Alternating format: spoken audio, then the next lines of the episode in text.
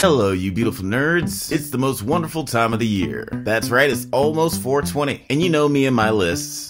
I'm always doing that. So I thought, why not make a list of all my favorite stoner comedies to celebrate? Hopefully, this will give you some ideas on what to watch when the day rolls around, and feel free to put some suggestions in the comments if you feel like there's a flick that I left out. Before we get into the list, I want to explain how I came up with it, because some serious thought went into this shit. All the movies in this video are hilarious and iconic in their own right, but I decided to rank every movie based on how they performed in three different categories how funny it is, how good the script is, and how much weed is in the movie or how it directly affects the story. I mean, I understand any of that. Not at all.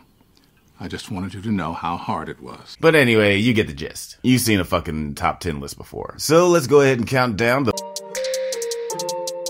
Number 10, How High. Regular Joe Silas P. Silas smokes some magical weed that contains the spirit of his super smart, super dead best friend. This magic weed makes him and his new best friend, Jamal, geniuses. So they get accepted into an Ivy League college. As their genius weed starts to run out, Jamal and Silas try to maintain their grades and fit in with the collegiate crowd.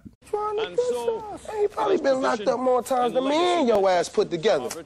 Get him. Oh, short, Colin Powell, haircut having ass motherfucker. Mustache wearing ass motherfucker. Get him. like a regular Richard Pryor, short, about to fire your ass. Actually, they don't they don't try that hard to fit in. This movie is funny, but it's also really fucking dumb. Like all stoner comedies are kind of dumb, but the concept for this movie is like next level stupid. It does have some interesting surface level commentary about class, race, and the trappings of collegiate lifestyle. Brothers, join us at Reparations Technical Institute and learn hatred for the white devil in a relaxed campus atmosphere where classes range From hatred for the white devil To advanced hatred for the white devil And volleyball. next. But yeah, it's mostly just dumb. I still really like it though. This was the time in American history where Redman and Method Man were on top of the fucking world. And their charisma in this movie is indisputable. Again, it's pretty goddamn dumb. I mean, these niggas are smoking their dead best friend. But this flick is still a quintessential 420 movie. Shit, I'm disappearing. Shit, I'm disappearing. What? What? What? What? What? Number 9, Detroit Rock City. It's the 70s, and a few high school bandmates win tickets to a Kiss concert in, you guessed it, Detroit Rock City. You're talking people passing around joints in the audience. You're talking about fucking Detroit Rock City, brother. Shake your wee wee. So they embark on a road trip full of insane characters and farcical adventures that rival National Lampoon. I mean, like the good National Lampoon movies. This movie holds a special place in my heart. Not only do I personally really like Kiss, and I was also born in Detroit, like most angry adolescents with too much time on their hands, I was in a band. Call me biased, but in my opinion, this is one of the funniest coming of age stoner films of all time. The pacing is crazy fast. Every scene just kind of seems to escalate to a hilariously calamitous level. Most kids go through a transitionary period in life. Moving away, graduating college, your dad was an evil villain that just got put in jail, so now your mom is making you change schools. These things happen. And what makes these changes so heartbreaking is that you usually have to say goodbye to someone you really care about. And this movie is kind of all about shedding layers and taking the first steps into the next chapter of your life. With a criminally underrated ensemble riddled with the likes of Sam Huntington, Natasha Lyonne, and Eddie Furlong, this one easily makes the list. Dude, where's my car? Where's his car, dude? Number 8, Harold and Kumar. When roommates Harold and Kumar get the late night munchies, the duo embark on a road trip to the best fast food spot on earth. I want something we haven't had in a while. Something different, something that'll really hit the spot. Now I've been to White Castle. It's pretty fucking amazing. But the movie's not really about White Castle. It's about the perfect food when you are high as shit. That complete satisfaction of getting exactly what you want. And both of these characters are kind of in a weird place in their lives. Harold knows what he wants, but he doesn't have the balls to pursue it. And Kumar still doesn't really know what he wants. Though the sequels are pretty good, none of them live up to the magic of the original. John Cho and Kal Penn play so well off of each other, it's not hard to believe that these two characters have been friends for a very long time. And what's a good stoner movie without cameos? There's Ryan Reynolds, Malin Akerman, Jamie Kennedy, Gary Anthony Williams, Jackson's trying to escape. What are you talking about? I'm just sitting here. Christopher Meloni, and of course Neil Patrick Harris playing himself. Excuse me, are you Neil Patrick Harris? Yep. These guys made an instant cult classic out of this flick and became, in their own right, an iconic comedy pair. Right up there with Abbott and Costello, Kenan and Kel, Mary Kate and Ashley. As great as they are, I couldn't rank them above this next dynamic duo. Number 7, Cheech and Chong. It's about two guys trying to find a joint so they can start a band. Cheech and Chong's first movie is about a privileged stoner musician that moves out of his rich parents' house and meets a slacker that would become his new best friend. Weed has kind of been seen as a form of modernity in recent years. Like, a lot of people think smoking weed is cool or whatever. As more states legalize marijuana use, you're starting to see it a lot more in popular culture. In 78, though, that shit was still very illegal. Nobody had seen any movies like this before, where the stoners were the good guys and the cops were the bad guys. We made minorities real people. So, in that aspect alone, this movie is ahead of its time. Cheech and Chong are the pothead pair. Comedy ages faster than any other genre, but this movie is still pretty damn funny despite being over 40 years old. I've been smoking since I was born, man. I could smoke anything, man. I even smoked that tight stick, you know?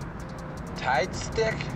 Yeah, you know, that stuff is tied to a stick, you know? It's pretty silly and doesn't really have a plot. Like, shit just kind of happens in this movie. What the script did, it got us from point A to B. So there's not a lot of writing. We were just making it up as we went along, and, and but we had an idea of what we were doing. We had we have to get from here to there, and then from there to there, and then from there to there. But it's all really funny. If you can believe it, my mom showed this to me when I was a kid because she just thought it was hilarious. She didn't smoke weed or anything. She just she just loved this movie. It kind of feels like a 420 Blues Brothers. It's such a silly thrill ride though that if you're not taking yourself too seriously, you can't help but enjoy yourself. Number six, Super Troopers. Do we look like the two dumbest guys in the world to you? Precinct of slacker highway patrolmen stumble upon a drug conspiracy that could give their station the publicity that they need to keep them from getting shut down. It's hard to think of a cop movie being a stoner comedy, but the guys at Broken Lizard pulled off that duality brilliantly. This movie weirdly humanizes police officers by giving it the feel of a man child workplace comedy. Now, I don't think all cops are bad people.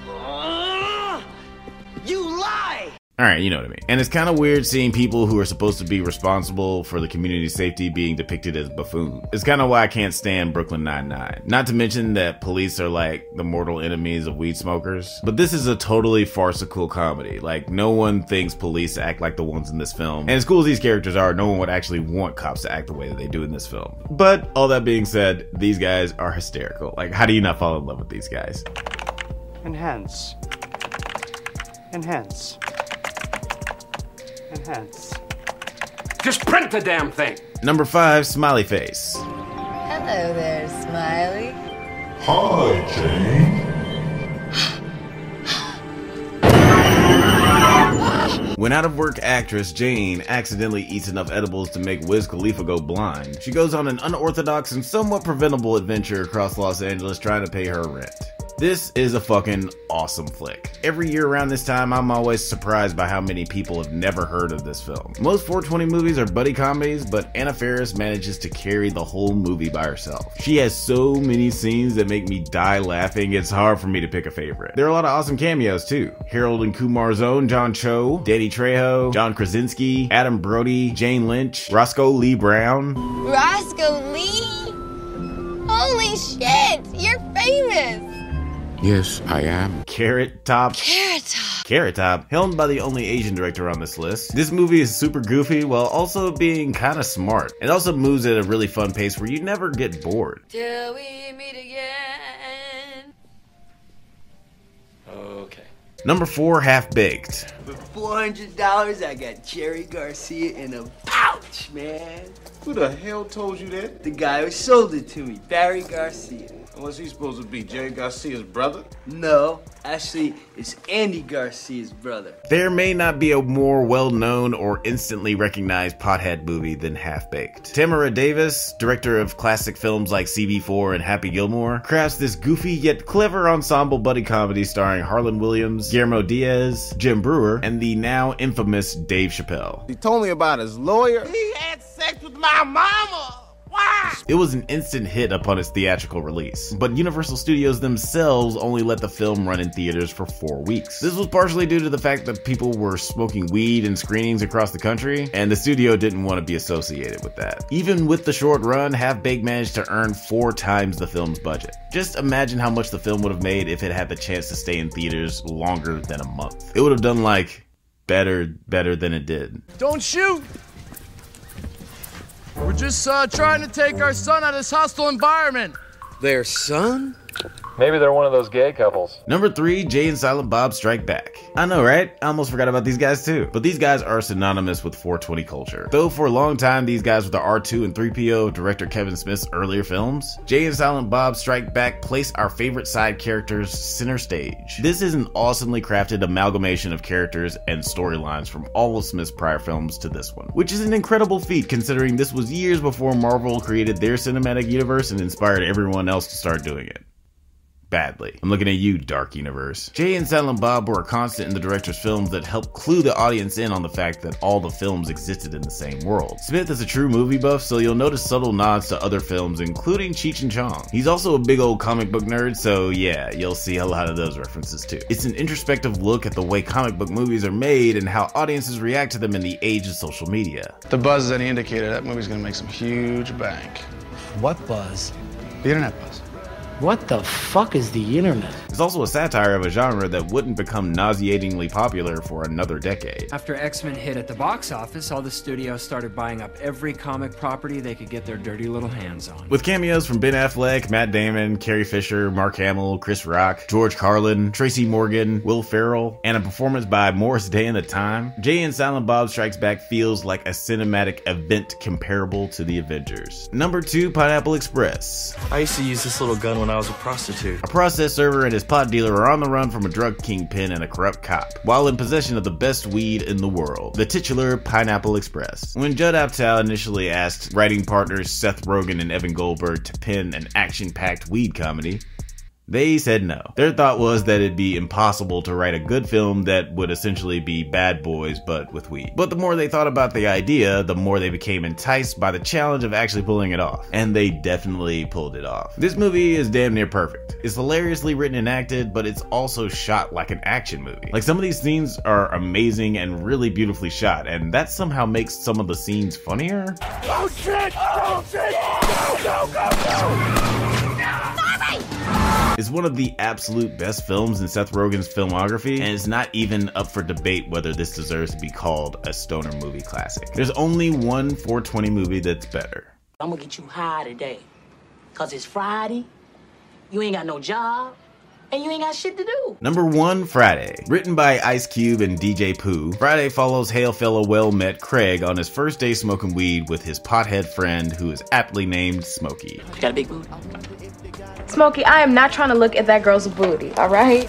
No, you don't looked at a booty before. Friday is a bona fide classic. Much like Blade Runner, though, the enjoyment of this movie is very much dependent on the version you watch. There's a director's cut out there that's just a little longer, and it's not as good. It's just too fucking long. Future Italian Job and Straight Outta Compton director F. Gary Gray makes his feature fume debut with this one, and ladens the film with a beautiful soundtrack that includes the likes of Isley Brothers, Dr. Dre, and Rick James, just to name a few. This also might be the most quotable movie on the list. To this day, you can still hear people say, Bye, Felicia. and once you hear Chris Tucker say, You got knocked the fuck out. You can't unsee it. The best thing about this film is that there isn't a wasted moment. Every action develops a character, moves the story along, or foreshadows something that will happen later. The script does a really great job of doing two things at once building relatable characters and making sure the audience doesn't get bored. I dare say it's a perfect stoner movie. Yeah, it's a funny movie, but the real feat is how tightly written and directed it is. It gets goofy and hyper realistic, but it's also not afraid to get heartfelt and teach a real lesson. This is the only movie on the list that actually gives me moments where I want to tear up. And John Witherspoon's comedic and dramatic performance in this movie is just so, like, people don't talk about it enough. You think you're a man with that gun in your hand, don't you? I'm a man without it. Put the gun down. Come on, put up your dukes. Now you're a man. Friday is one of the most iconic, legendary, and overall beloved comedic films of all time. And it's still underrated. Okay, that's it for today's list. But what's your favorite stoner comedy? Let it be known in the comments section. And if you like this video, please do not forget to like and subscribe. I know sometimes y'all be forgetting. Marijuana affects the memory. But stay safe, you little potheads and non potheads, and may the force be with you.